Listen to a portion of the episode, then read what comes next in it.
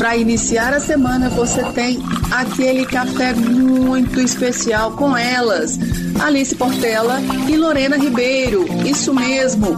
Começa agora aqui na sua Rádio Consciência FM o programa Café Delas. Bom dia! Sonoplastia, Lorena. vai Lorena Ribeiro. Vai Lorena. Hoje nós temos uma pessoa fantástica aqui, né? Mas antes de chamar, a minha queridíssima amiga, que ela não é só virtual, mas é real também, que eu a conheço. é, vamos nos apresentar aqui para a turma, né? Gente, bom dia. Meu nome é Lorena Ribeiro. Resumo. É. Sou consultora, marketóloga e vendedora. Ah, coragem de falar que sou vendedora. Vendedora da Juness Global. Eu sou Alice Portela, sou engenheira civil e também distribuidora e vendedora da Juness. Isso. Né? E essa convidada, chiquérrima, já fiquei sabendo que ela é do meio artístico. Não, é tanta coisa. Coisas. Eu acho que só o primeiro bloco é só pra saber o que, que ela faz mesmo, pra ver se eu tô certa, né? Porque, né? Vamos ver. Mas enfim, Michele, querida, seja bem-vinda. Oi, obrigada, obrigada pelo convite. Vai ser uma delícia estar aqui com vocês nesta manhã, trocando muitas ideias, conversando um pouquinho. Bora lá, gente. Obrigada pelo convite mais uma vez. Michele Rodrigues, conte-nos onde a senhorita nasceu. Meu Deus do céu, já, já começa numa pergunta que né, é longa. Vamos lá. Eu sou nascida no interior do Paraná, uma cidade chamada Bituruna. Hum. Mas eu cresci, é, fui criada e cresci no interior de Santa Catarina, que é em Fraiburgo. E lá eu vivi dos meus zero anos até meus 23 anos, mais ou menos, 23, 24 anos. Uhum. E aí eu fui para Curitiba e aí agora estou em São Paulo. Um caminho. Resumiu bem, né? É. Foi bem rápido a resposta. É, então, o caminho é longo, a gente vai fazendo. Aí o que acontece no meio de cada caminho, isso aí é, aí é treta. É coisa. Ô Mi, é, você tem mais irmãos, né? Tenho, tenho uma irmã é, que é três anos mais velha que eu, a Franciele. É, é, advogada, não é do meio artístico, uma excelente advogada, inclusive eu diria, uma pessoa incrível, maravilhosa. E eu tenho um irmão que seria, na verdade, 10 anos mais velho que eu. Ele é falecido, ele faleceu em 2009. Ele teve um câncer, ele tirou, enfim, fez várias cirurgias, mas infelizmente, hum. como uma grande parte da população aí, né, que contrai essa doença, que é, que é muito ruim, é, não consegue se livrar do se livrar dela. E ele acabou falecendo dois anos após ter descoberto o, o câncer dele. Nossa! Que difícil, né? Puxa vida. É, ele era muito novo, né? Ele tinha 35 anos é, quando ele faleceu. Então, parece que é, é, muito triste ver uma pessoa tão jovem, né?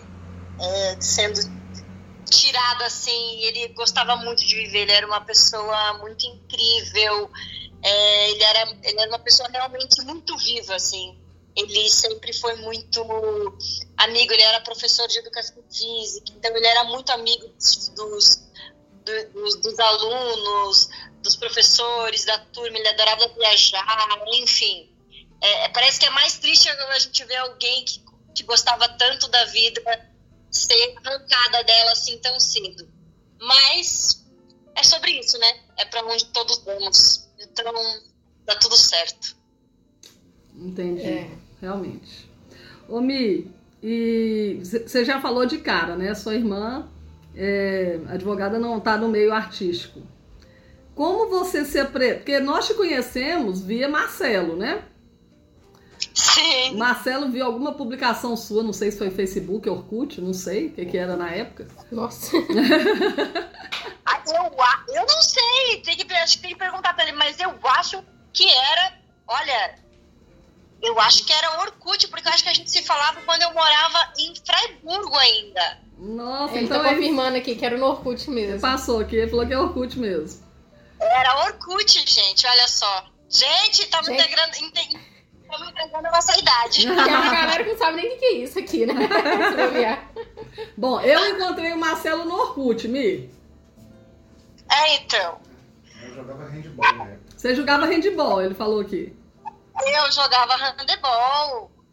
Eu acho que eu conheci ele, eu estava na faculdade ainda, eu acho, de educação física, né? A minha primeira formação é educação física. É, então, eu sou formada é, em educação física, eu me formei em 2005. E aí, depois que veio a minha, a minha entrada no mundo artístico, porque, na verdade, acho que veio, na verdade, através é, real, assim, porque eu sempre participei de coisas, mesmo quando eu era eu era tempo de futebol, eu, né, tava na faculdade de educação física, e mesmo assim eu fazia de grupo de dança, fazia tudo que aparecia no meio das artes, eu dava um jeito de me envolver e estava lá metido. Ainda mais numa cidade pequena da onde eu vim, então tudo que aparecia para fazer eu queria fazer. E aí eu sempre quis ser atriz, era uma coisa que eu sempre eu sempre achei muito legal, eu não sabia muito bem, eu nunca tinha ido em teatro, não tinha cinema na minha época lá no interior, então eu fui conhecer cinema aos 15 anos, uhum. é, teatro mesmo, num teatro que nem a gente costuma ver, nesses aí, né, de televisão e internet, tipo, eu fui só depois de adulto mesmo, então... E aí eu me mudei para Curitiba para estudar cênicas. É mesmo? Depois é, nossa, foi um, foi um rolê. E aí, curso era outra fase da minha vida. As artes sempre fizeram parte, mas foi depois já de, da minha primeira formação que eu entendi exatamente o que, que era e o que, que eu precisava. Tanto que quando eu falei para minha mãe que eu ia embora de Freiburg para Curitiba para estudar artes cênicas, ela falou: Mas o que, que é isso? O que, que é artes cênicas? Falei, mãe, eu vou, eu vou ser atriz. Aí ela, ah, então tá bom, filha, se esse é teu sonho, vamos lá. E, e me ajudou a arrumar toda a minha trouxa para me mudar para Curitiba e atrás desse, desse meu segundo sonho, assim. Que isso. E foi assim. Então, antes, na sua família, você não, não, chegou a ter contato com, com esse meio artístico por, por intermédio deles? Não teve, né? Não, não diretamente. Só meu pai era adorava música. Ele era tipo um, um, musicista que ele sabia tocar de tudo, mas era tudo de ouvido, tudo de olho. E ele não tinha banda, né? Então era a diversão dele no domingo cedo, era acordar bem cedo, pegar um órgão, né, um tecladinho é, ligar numa caixa de som e ele ficava tocando o dia inteiro. Coisas que vinha na cabeça que ele queria. Então ele tocava, ele tocava violão muito bem, ele tocava gaita muito bem, sem nunca ter estudado esses instrumentos. Olha. Então, eu acho que tem uma veia artista aí do meio, mas ninguém seguiu esse caminho, ninguém seguiu esse ramo. É, a minha mãe também é muito boa com coisas manuais, mas ela foi ela foi costureira a grande parte da vida dela, depois ela foi confeiteira. E meu pai ele era motorista, é, foi motorista de caminhão, foi motorista de ônibus, enfim. Daí eles ambos se aposentaram. Meu pai também é falecido, mas a minha mãe tá, tá aí inclusive terminando de construir uma casa com as próprias mãos, porque as pessoas que estavam construindo deram o cano É mesmo? Nossa, Michelle. Essa minha mãe é uma figura, ela é uma mulher maravilhosa. Acho que muito do que eu aprendi de quem eu sou hoje, eu, eu me inspiro nela. Ô Mi, mas sua mãe mora em Curitiba? Não, minha mãe, quando eu me mudei para Curitiba, minha mãe ainda morava em Fraiburgo. Ah, tá. E três anos depois, a minha mãe se mudou para Itapema, que é uma cidade do litoral de Santa Catarina. Uhum. E ela e o meu pai se mudaram para lá em 2009. Meu pai veio a falecer no meio de 2009. Ele e meu irmão faleceram juntos no mesmo ano, né? Nossa. Meu pai faleceu em julho e meu irmão faleceu em outubro. Para minha mãe foi um baque maior, né? Enfim, pai marido e filho é, muito próximos, assim, foi bem difícil os, os dois anos seguintes, assim, para ela, até ela se estabelecer emocionalmente. E aí, então, eles se mudaram para Itapema, onde mora minha irmã também, meu cunhado, com a minha sobrinha e a minha mãe. E hoje ela já ela tem um relacionamento estável, ela namora uma pessoa maravilhosa, que é o Manuel. Eles se dão muito bem, eles fazem tudo juntos. É muito gostoso ver é, alguém que você ama tanto sendo tão bem cuidada. Então, uhum. Tipo, a gente tem sorte também de ter o Manuel na nossa vida. Ah, que bacana. Nossa, que legal, Mi. Ô, Mi, e aí você veio parar em São Paulo mais ou menos em, em... Aliás, antes de eu te perguntar isso, me conta uma coisa. Qual foi o seu primeiro trabalho artístico? Ai, gente, meu primeiro trabalho artístico profissionalmente ou tipo. Os dois. Conta aí, um de cada. Ai, Jesus. Bom, quando artístico. Então, quando eu era criança, eu dançava muito. Eu fazia parte de um grupo de dança, então eu fazia muitas apresentações uhum. artísticas. Então, já, já começou por aí. Na escola, eu gostava muito é, de uma coisa que acho que não existe mais, eles chamavam de sessão literária.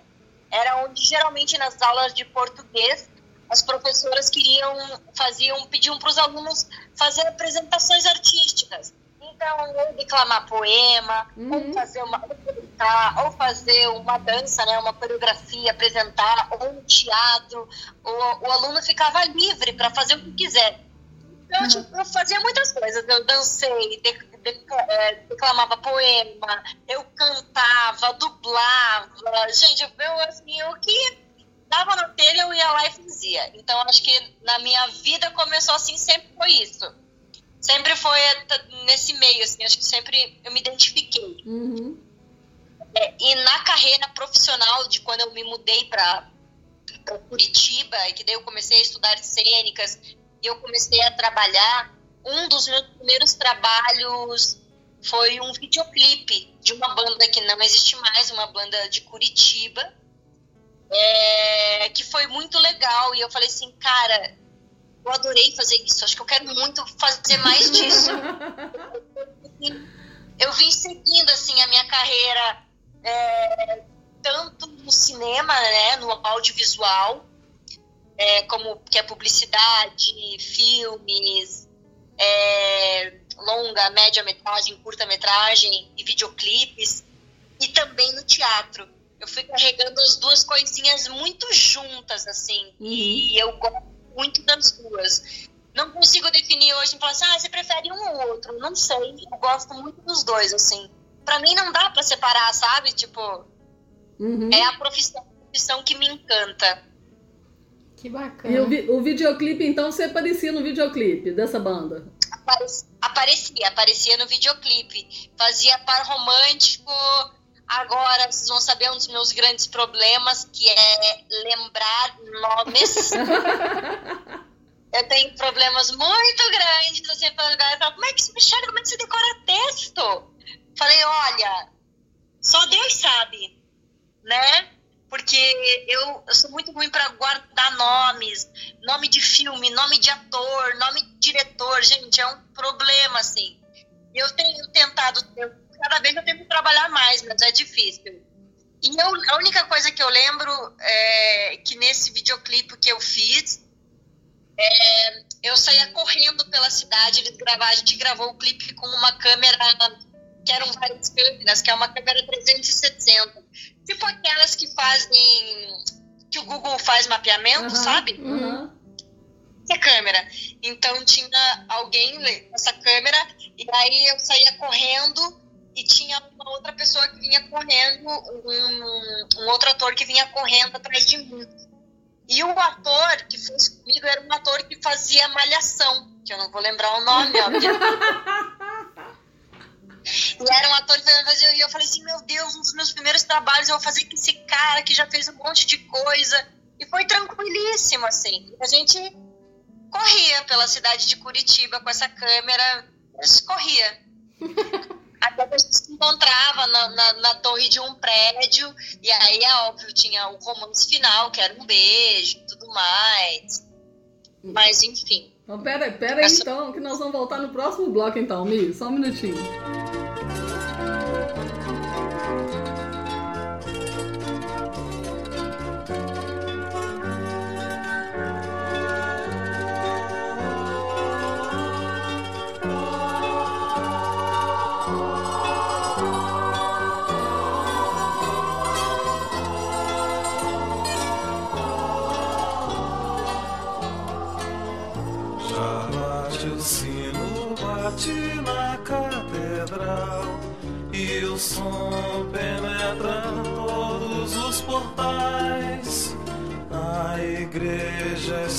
Chamando seus fiéis para rezar por seu Senhor, para cantar a ressurreição.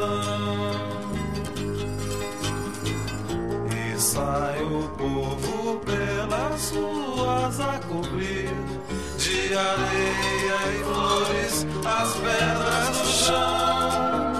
Nas varandas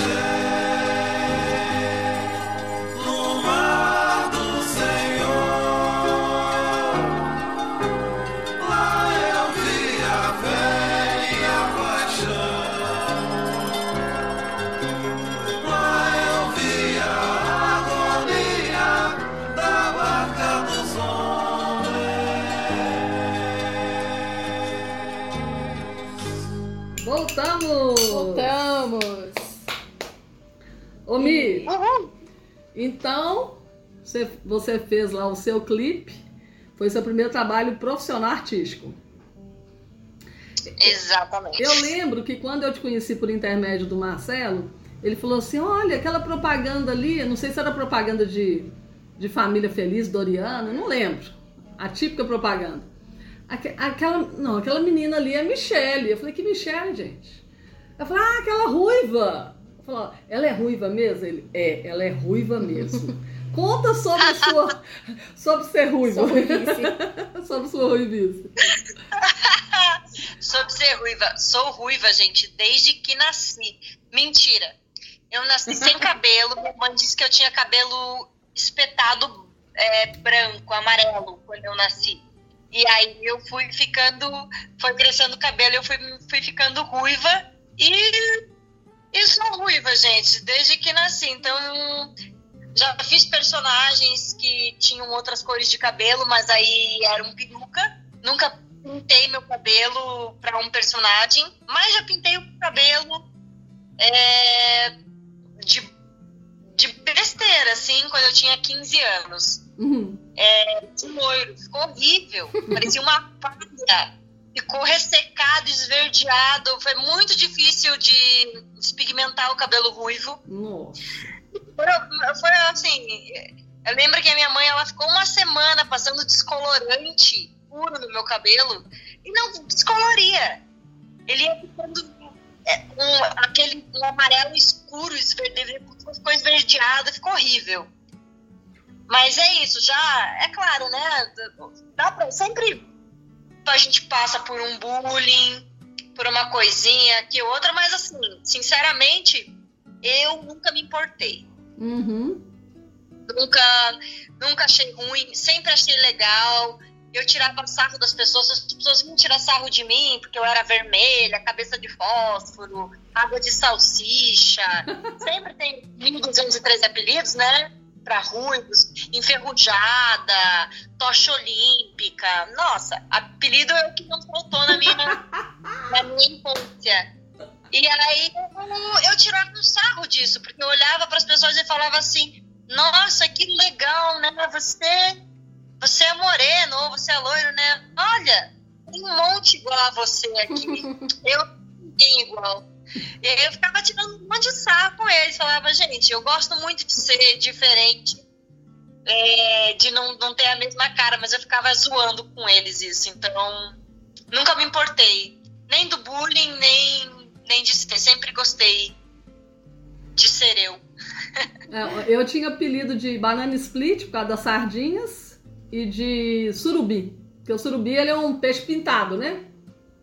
Olha! É. Não sabia. É, aí eu, eu ficava chateada com o surubi. A banana eu não ligava muito, não, porque eu adoro banana, né? Então pra mim não tem problema não.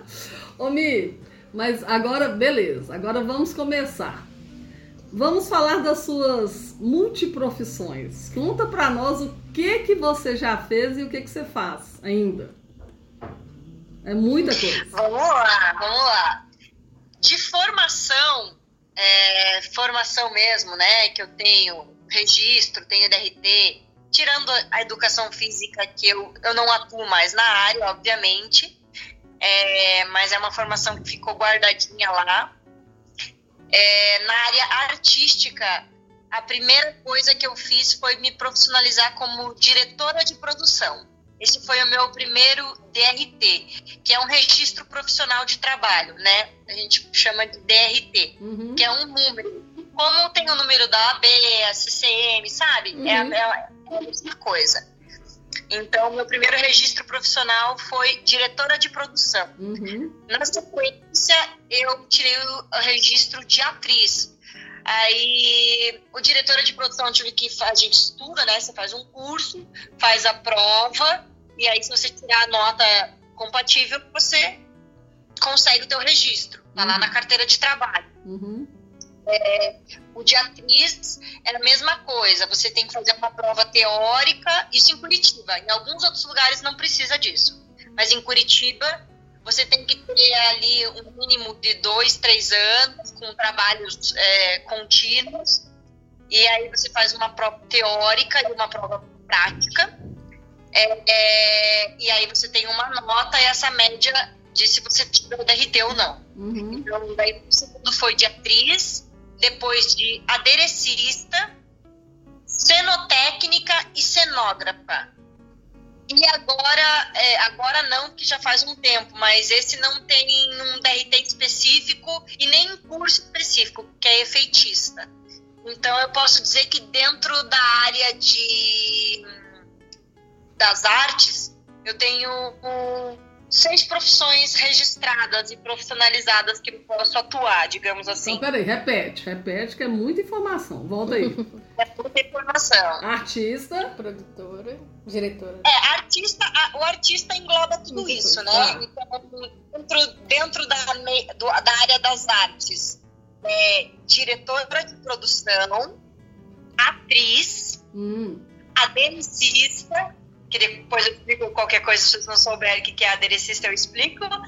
Ceno, cenotécnica, cenógrafa e efeitista. Então, vamos, vamos no aderecista, tem a ver com adereço, é isso? Exatamente. Aderecista são objetos que você faz, digamos, é, você tem que criar objetos. Ou é, no cinema a gente chama muito que é um produtor de objetos. É uma, é uma pessoa que vai lá e produz objetos para uma determinada cena. O aderecista ele só não produz, se necessário, comprar ou coisa do gênero, mas também ele fabrica. Então eu preciso, sei lá, eu preciso de uma lanterna específica que eu não encontrei em lugar nenhum. Então eu crio essa lanterna, eu fabrico ela do zero. Nossa. Ou de algum objeto que eu, que eu consiga. Então, um aderecista é isso.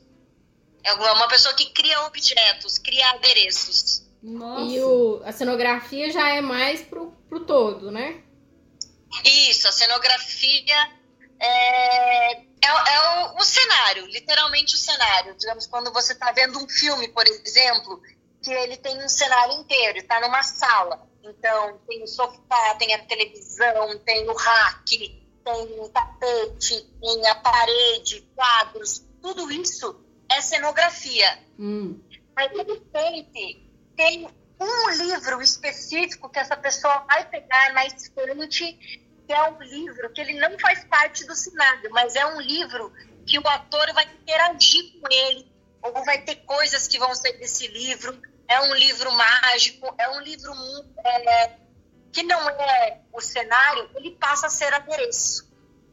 Ah. Então, existem os adereços de cenário, que é esse que eu comentei, os adereços de figurino, que é, por exemplo, ah, o cara tem uma bengala, né? O ator tem uma bengala.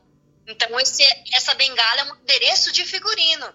Ele tem um chapéu muito específico. Esse chapéu é um adereço de figurino. Certo. E, e, assim, e assim vai, consequente, consequentemente. Então tá, adere... então vamos lá, produtora de. Como é que é? Direção. Produtora, Direção. Produz, né? É... Atriz. Atriz. Aderecista. Aderecista. Cenógrafo. Ah, cenotre... cenotécnica, que você falou. A cenotécnica é quem executa o, o cenário. Por exemplo, eu vou te passar um desenho. Essa, eu quero que cenário seja assim, assim, assado. Você vai fazer, eu quero que seja com madeira, eu quero que seja com metal. Aqui vai ter três prateleiras, é isso. Eu tenho todo o desenho prontinho, bonitinho.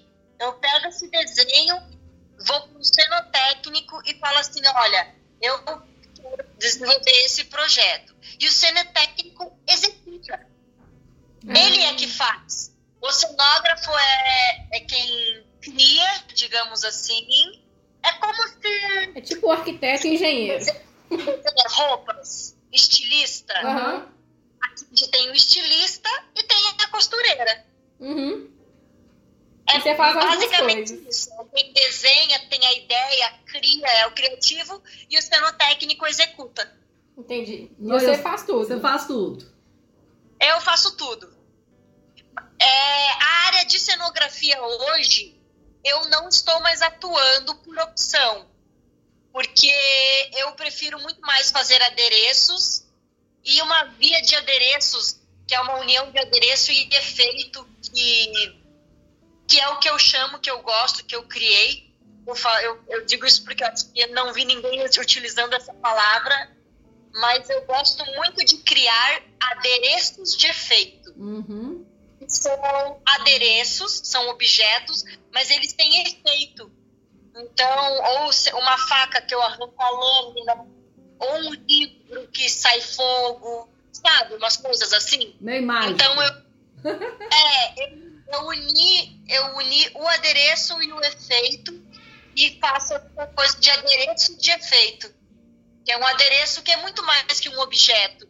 É um adereço que ele vai, ele precisa ter coisas que um objeto comum não teria. Então, é o que eu mais gosto dentro dessa área de atuar foi essa junção em adereços de efeito. Então, cenografia, cenotécnica, eu já Cenotécnica ainda vai, porque executa é tranquilo, mas cenografia eu já não tô mais atuando. Faz tempo que eu não atuo mais, inclusive. Mas efeitista tem a ver com os adereços, então? É, para mim que sou aderecista, sim. Ah. Mas é, na lógica, na, na, bonitinho assim, não tem. Porque efeitista é uma, é uma outra linguagem, uma outra linha, né? Uhum. Que eu também faço. Que são efeitos práticos, né? Não são aqueles efeitos, é, são efeitos visuais práticos. Por exemplo, hum. é, eu preciso que você vai ter uma cena de tiroteio. E aí os atores vão vão receber tiros, né? E aí precisa explodir o sangue, precisa né, fazer isso. Como é que funciona isso? Isso é um efeito hum. prático. Uhum. Então, isso é, são coisas específicas. É um squib, é um protetor, é um detonador, é o sangue que você instala no ator para que aí seja feito o efeito. E é o efeitista que aciona geralmente. Ou, ah, eu tenho que explodir um carro. Como que eu faço isso? Eu tenho que explodir algumas bombas, tenho que fazer bomba de fogo. Eu tenho que... Tudo isso que a gente faz, que você vê, que parece pós, que parece pós, que parece que foi feito depois em computação gráfica, hum. muitas coisas feitas ao vivo. E daí eu sou essa pessoa que faz esses efeitos. Ah, entendi. Nossa. E aí, com, esse, com essas cinco, seis profissões, você atua e tem atuado é, teatro, cinema, novela, como é que é? Tudo que aparece, né? Tipo assim, caiu na rede é peixe. Apenas. Série? Não, não, não temos discriminação. É, eu tô fazendo. Eu acabei de gravar uma série. Acabei não, né? Porque a gente gravou até final do ano, até dezembro uma série chamada A Névoa, que, que é da HBO. Uhum. Então, é uma produção brasileira, produzida pela O2 Filmes, e essa série vai sair provavelmente no final desse ano. Ah, é? Dez episódios, é uma série grande, é uma série internacional. Então vai para HBO Max, né? Ai, é uma série chique, chique. Isso entra, isso, isso a gente fala que entra em conteúdo, vai, é uma série. Mas você. Né? Um curta-metragem. Nessa então, série você trabalhou. Oi? Nessa série você trabalhou com o quê? Atuando mesmo? Atriz. Ah. Como atriz. É, todas essas eu, é como atriz, né? Tipo, o curta-metragem que eu fiz, que também vai ser lançado esse ano. É, o entre, é, eu ia dizer entre linhas, que é ou, ou outro rolê, que não é, não tem nada a ver com o que eu tava falando aqui. É uma outra, um outro curta-metragem que vai estrear esse ano, é o Nunca Estarei Lá, que é um curta-metragem também como atriz, muito legal. E tem a websérie, uma websérie que é uma série curta, de, tem episódios de 7 a 15 minutos, é, que é da Macabra Biblioteca do Lobo Cat, que é uma websérie que só tá na internet, que é tá gratuita no YouTube para quem quiser assistir.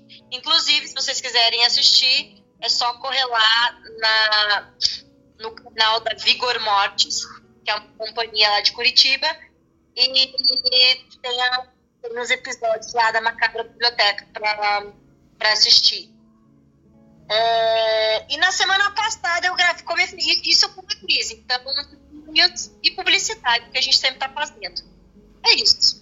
Pera aí que nós vamos voltar no último bloco. Só um minutinho, garota.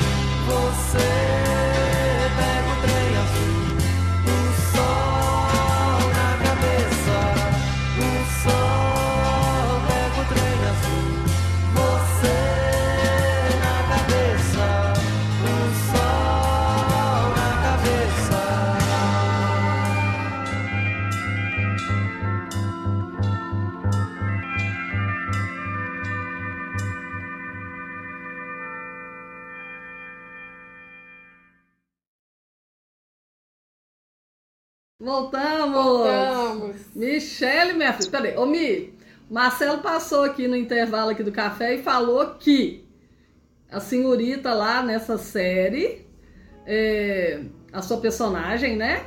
Tem, é, faz arco e flecha, faz tiro de arco e flecha, tem uma coruja, como é que é isso?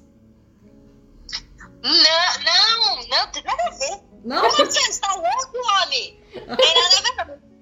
É, não, eu, eu fiz.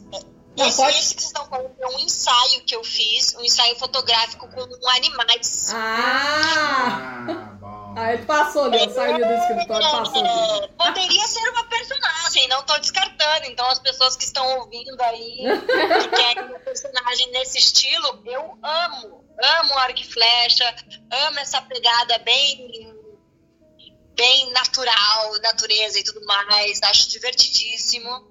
E eu fiz um ensaio é, com alguns animais. Tem coruja, tem lagarto, tem cobra. É, mas enfim, acho que são esses três. Tem lagartinho, um lagarto menor, tem os nomes específicos que não são esses, mas enfim. É, eu fiz um ensaio muito legal com esses bichinhos no meio do mato, assim, daí tinha flecha, tudo um rolê. Divertidíssimo. Que Que legal! legal! Nossa Senhora. Então isso foi um ensaio, que ele falou aqui que você teve que aprender alguma coisa para fazer então esse ensaio. Arco e flecha ou, ou ele viajou na maionese? Não, desse, desse ensaio, arco e flecha foi uma coisa que eu sempre gostei, assim, sabe? Eu nunca fiz aulas, Hum. mas eu adquiri esse arco e flecha e eu fico treinando com ele, tipo assim, na minha casa mesmo. Eu jogo flecha, adoro, adoro isso. Eu adoro também ter que aprender coisas novas para personagens, assim. Eu já tive que aprender a andar de skate para fazer personagem. É, pode parecer engraçado, mas eu não sou muito boa em andar de salto alto. Então, Olha, É a Macabra Biblioteca é uma série, é uma série, uma peça que eu tive que aprender a equilibrar melhor em salto alto para fazer lutar. Lutas é muito legal, sempre é legal aprender para fazer. Tem muita coisa. Muita coisa legal. Tem inclusive um- uma propaganda que vai sair aí em breve, eu não posso falar ainda nada, mas é uma propaganda que tem cenas de luta que eu faço com o trator. ah, aquele que eu te vi, que você tava viajando.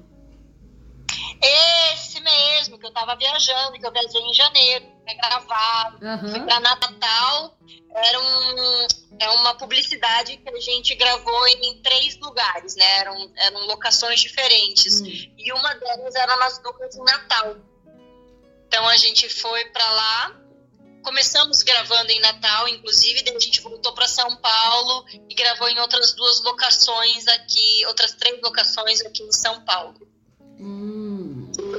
Gente vai, vai lançar aí também no próximo mês, mas isso é uma publicidade. Então é isso, quando eu falo que eu levo, e eu gosto muito de levar tudo junto, é real mesmo. Eu gosto muito de fazer publicidade, eu gosto muito de gravar é, série, filme, é, cinema, eu curto muito e eu gosto muito de teatro também.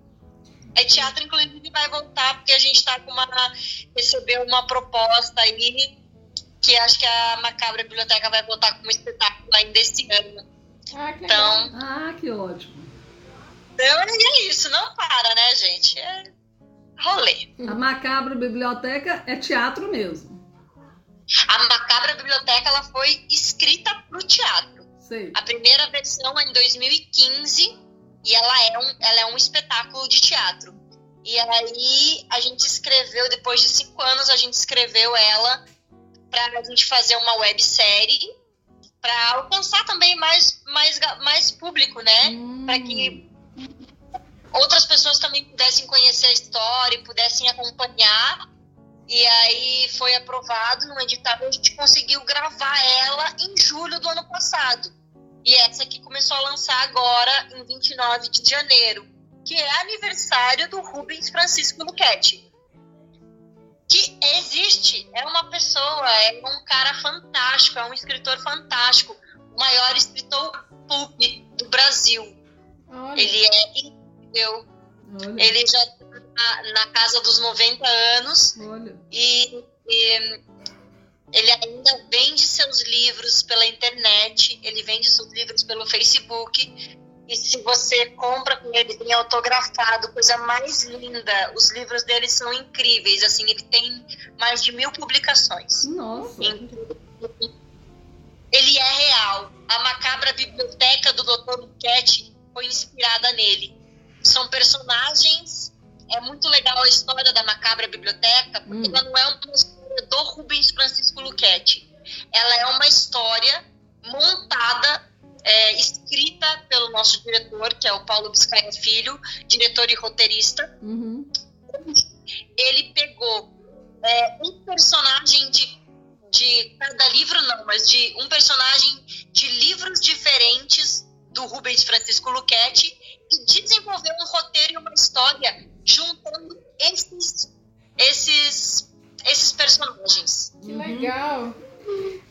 Deixa eu te perguntar uma coisa, Michelle. Quando, quando você vai como atriz para fazer uma, uma série ou publicidade, enfim, você como é, cenógrafa e toda essa parte técnica, você fica querendo dar palpite? É possível fazer esse tipo de coisa ou não? Você fica só no seu canto ali para a parte de atuação? Olha, eu eu geralmente prefiro não dar pitaco, porque, enfim, tem outras pessoas ali trabalhando na área. Mas é impossível você não ver e não colocar a sua opinião em cima. Uhum. Porque é muito difícil. Então, às vezes, eu fico só para mim mesmo, porque eu também não quero ser inconveniente, porque tem outras pessoas trabalhando ali e é responsabilidade, né, dessas pessoas dentro. Uhum. Mas eu já trabalhei com muita gente que conhece o meu trabalho dentro tanto da, dos adereços e de outras coisas.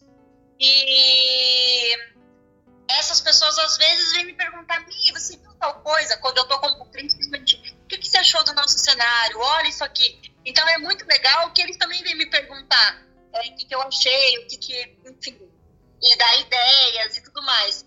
Mas eu tento ficar na minha mesmo, porque, enfim, cada um tem o seu trabalho e você não pode ficar passando por cima do trabalho dos outros, né? A não uhum. ser que te perguntar. Mas eu observo, eu fico observando e olhando e, estudando mesmo, tipo, coisas, olha que legal, nunca fiz isso, poderia fazer isso. Ou tipo, putz, se ela estivesse fazendo de outro jeito, poderia ter dado certo. Mas eu fico quietinha, eu fico na minha, até pra não não ser enxerida. Mas, mas deve ser difícil, viu, Mi? Deve ser difícil. É difícil, principalmente quando você vê uma coisa que você sabe fazer, é. vê que não tá sendo feita, tipo assim, que a pessoa vai remar um pouquinho, tá ligado? Tipo, mano, tipo, não é assim, cara, se ela fizesse do outro jeito ia ser tão mais fácil, ia poupar tanto trabalho, ia ser mais agilizado, mas se eu conheço muito bem a pessoa que está fazendo, eu chego no cantinho e falo, tipo, olha, eu fiz uma vez assim, assim, assado e deu certo. E aí deixa a critério. Eu também não vou deixar a pessoa se ferrando é, à toa, né? É, eu penso nisso eu tenho também. Tenho alguma coisa. Mas se eu não conheço, eu, eu fico bem quietinha na minha e eu só observando, assim. é difícil. Às vezes dá vontade de lá, dá Meteu né? Ainda mais que você executa, né? Você consegue fazer a parte de montagem, tudo, é, deve ser. Acontece muito, sabe quando? Quando eu tô fazendo. Quando eu tô na produção, ou tô fazendo alguma coisa de efeito, e aí eu vejo os diretores conversando com os atores que estão em cena. Hum. E agora vou confessar para vocês. Hum. São pouquíssimos diretores que sabem falar com atores em cena. É mesmo? É mesmo. Principalmente em publicidade, assim, sabe? Eu tenho diretores do meu coração que eu amo, tipo Marlon Klug, que é um diretor que é da Fantástica Filmes, que eu amo trabalhar com ele. Ele sabe falar pro ator o que, que o ator precisa, o que, que ele quer, Mas um diretor que não consegue, gente. É muito triste, porque o ator fica meio perdido. E aí, às vezes, eu tô ali, eu tô entendendo. Eu falo, eu, quando eu vejo o diretor falando e falo, cara, esse diretor quer isso, isso e isso. E aí ele passa pro ator e o ator não sabe o que ele quer. Entendi. Porque não é obrigação do ator decifrar o que o diretor tá pedindo. Uhum. É a obrigação do diretor falar, saber falar com o ator. É. Né? E o ator, por sua parte, fazer o que o diretor está pedindo. Mas adivinhar o que o diretor está pedindo não é a função do ator. E acontece. Acontece com muita frequência, assim. Daí é meio. É, dá um nervoso, assim, que eu falo, puta, sabe? Tem umas coisinhas assim que se fica meio tipo. E aí, aí, aí nessa, nessa brincadeira eu comecei a fazer uma outra função dentro das artes, que ainda é uma, uma função mais. Ela tá indo. Ela tá tímida ainda que é direção de atores. Hum. Então eu fiz uma publicidade hum. fazendo direção de ator, só fazendo a direção de ator, que é exatamente isso, pegando o que o diretor quer, entendendo o que ele quer e aí passando pro ator e fazendo as cenas com o ator e passando pro ator o que ele precisa fazer para chegar naquilo que a direção tá, tá pedindo. É, no teatro eu costumo fazer isso, assim, mas de uma forma mais informal. Uhum. Mas essa outra área ainda tá meio assim, chegando, sabe? Tá tímida ainda. Eu tô indo devagarzinho. Mas é uma área que eu gosto muito porque eu vejo essa necessidade em, em muitos trabalhos que eu fiz. Eu, eu percebo essa falta de conexão entre direção e ator. E não é problema, às vezes, de um nem de outro, é que talvez o diretor não conheça muito sobre atores e sobre a, sobre atuação, não entenda. E, a, e o ator não conhece muito sobre direção. Então, é normal, mas acontece com bastante frequência. Então, é, vai ser bacana, então, que você tem as duas coisas, né? É. Você vai conseguir trabalhar bem isso. É eu acho que eu consigo entender bem assim os diretores que não conseguem se comunicar tão bem com os atores. Mas às vezes, às vezes dá uma. Dá uma, dá uma assim, putz, e agora? O que, que eu preciso? E aí eu vou tentando decifrar, né? Eu vou, eu vou fazendo um trabalho mais longo que é decifrar o que o diretor quer. Mas já peguei diretores muito legais, que nem esse da Fantástica Filmes, que é maravilhoso trabalhar com ele. Eu consigo entender tudo que ele quer. Ele consegue passar com uma clareza que deixa o trabalho muito mais fluido e de fácil entendimento. Então, é sobre isso também, né? É sobre a gente ir se adaptando ao mercado. Uhum, bacana. Acabou nosso programa. É. Eita, nenê. Já tá na é, eu coloquei, daqui a pouco vão me chamar aqui, eu nem tô vendo, né?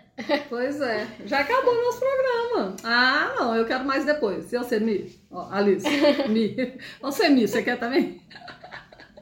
Gente, é que é muita coisa, né, Loura? Eu falei pra você, não quer pegar uma linha assim, ó, a gente faz só de atuação, né? A gente fica só nessa linha. Ah, mas foi bom que a gente ficou sabendo. Ó, você é. deu uma é. aula pra gente aí das seis profissões. É, é legal. Aí depois a gente pode marcar um próximo café e você contar mais sobre uma. Foi muito legal que você ensinou aí. Eu aprendi. Aderecista, cenógrafa, cenotécnica efeitista, diretor de produção.